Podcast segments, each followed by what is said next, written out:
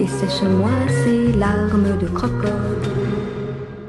13 Haziran Pazartesi gününden herkese günaydın. Haftanın başlangıcında bulunduğunuz mekanlara ulaşan sesin sahibi ben Gizem'le yepyeni bir Aposto 6.30 yayınındasınız. Çoğu şehirde epey yağışlı geçen bir hafta sonunu göz açıp kapayıncaya kadar geride bıraktık ve yeni bir haftanın daha başlangıcını yapıyoruz hep birlikte. Hafta sonunuzun keyifli geçtiğini ve dinlenebildiğinizi umuyorum ve şimdiden hepimiz için harika bir hafta olmasını diliyorum. Karşımda ise sizlerle paylaşmak üzere olduğum bir hayli önemli gelişmeler var. Dilerseniz birlikte bir göz atalım.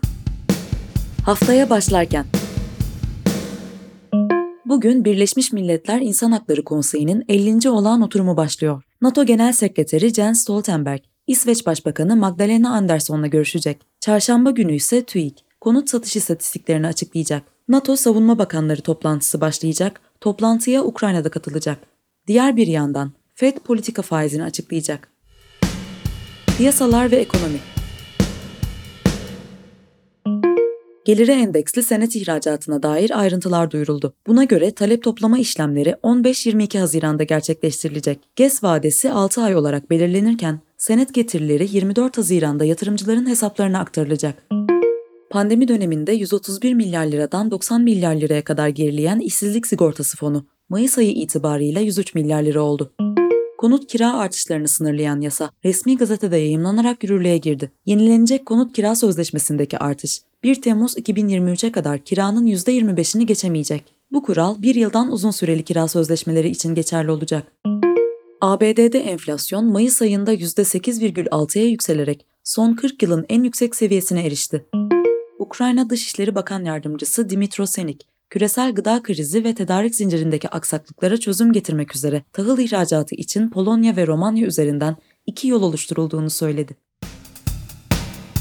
İş Dünyası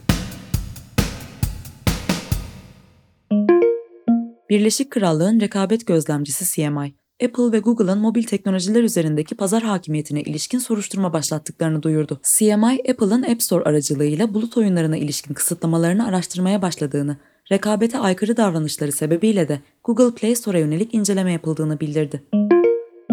Ukrayna'nın işgali sebebiyle Rusya'daki faaliyetlerini durduran McDonald's restoranları yeni bir marka adı altında dün hizmet vermeye başladı. Restoranın ismi Vikusnai Totka yani lezzetli ve nokta oldu. Hollanda'nın antitrust gözlemcisi Apple'ın 50 milyon avroluk cezaya çarptırılmasına neden olan bir anlaşmazlığı sona erdirerek Hollanda'daki flört uygulamalarında farklı ödeme yöntemleri kullanılmasına izin vereceğini açıkladı. Apple geçtiğimiz yıl Hollanda'daki flört uygulamaları için alternatif ödeme seçeneklerine izin vermeyi kabul etmiş ancak buna yönelik bir adımda bulunmamıştı. Bunun üzerine düzenleyici Apple'a gerekli koşulları sağlamadığı her hafta 5 milyon avro ceza kesmeye başlamıştı. Google, şirketin çalışanları arasında cinsiyet temelli ayrım yaptığı gerekçesiyle açılan ve yaklaşık 15 bin kadını kapsayan toplu davada 118 milyon dolar ceza ödemeyi kabul etti.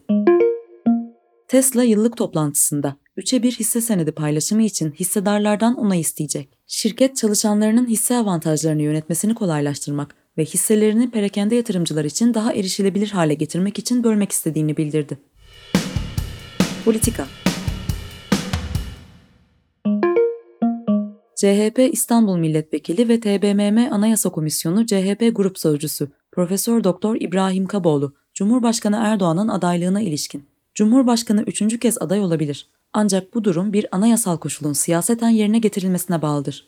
TBMM 360 vekilin oyuyla seçimlerin yenilenmesine, öne alınmasına karar verirse, o durumda Cumhurbaşkanı üçüncü kez aday olabilir açıklamasını yaptı.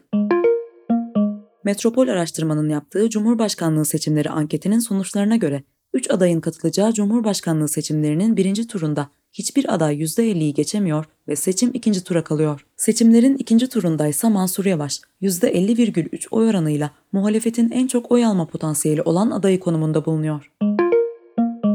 Suriye Devlet Başkanı Beşar Esad, Türkiye'nin olası sınır ötesi operasyonuna ilişkin bir işgal olursa ilk etapta bir halk direnişi olur. Tabii ki Suriye ordusunun konumlandığı yerlerde askeri koşulların doğrudan karşı karşıya getirdiği durumlarda karşılık veririz ifadelerini kullandı.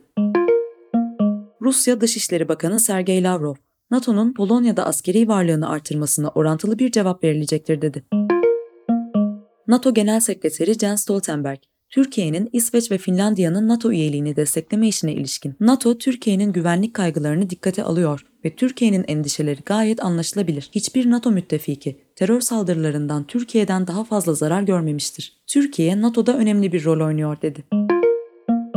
Hindistan'ın Uttar Pradesh eyaletinde iktidar partisine mensup bir politikacının İslamofobik açıklamalarına karşı düzenlenen protestolarda yer alan Müslüman vatandaşların evleri polis gözetiminde yıkıldı. Teknoloji ve Startup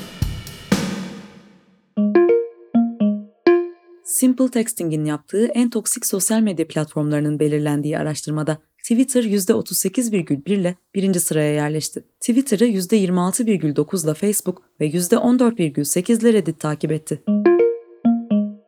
NASA, tropikal siklonları daha yakından incelemek için uzaya toplamda 6 yeni uydu göndermeyi planlıyor. İkisi 12 Haziran'dan sonra olacak 3 fırlatmayla uzaya gönderilecek uydular NASA'nın Tropics Pathfinder'ına katılacak.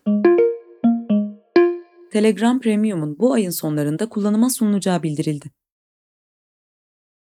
TikTok'un ana şirketi ByteDance, sanal gerçeklik alanındaki çalışmalarını ciddileştiriyor. Konuya yakın bir kaynağa göre şirket, VR ile ilgili içerik geliştirmek için tonlarca para yatırım yapmayı planlıyor.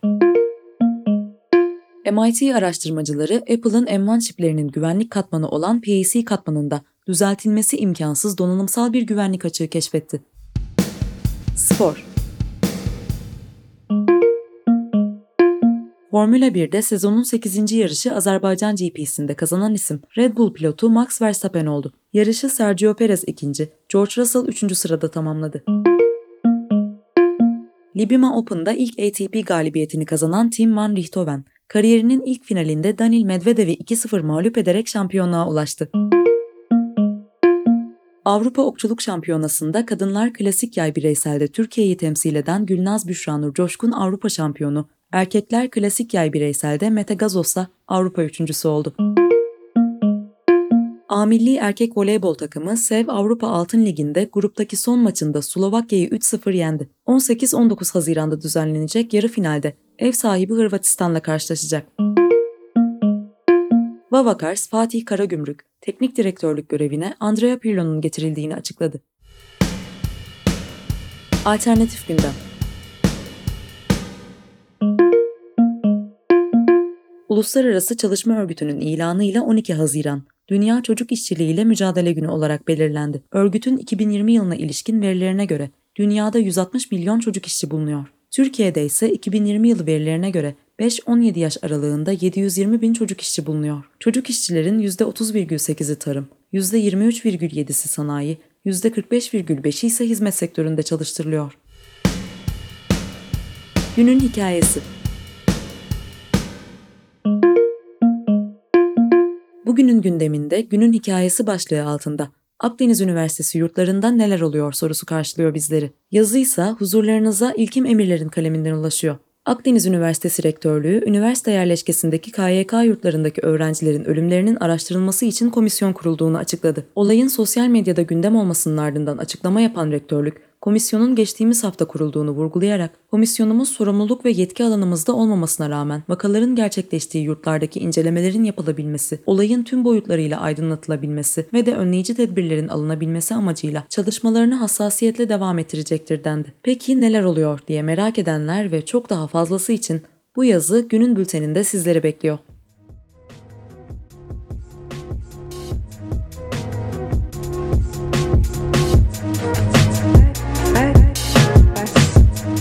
13 Haziran Pazartesi gününde Aposto 6.30 yayınında ben Gizem sizlerleydim ve bugünlük de veda vakti. Hepinize sağlıklı ve mutlu günler dilerim.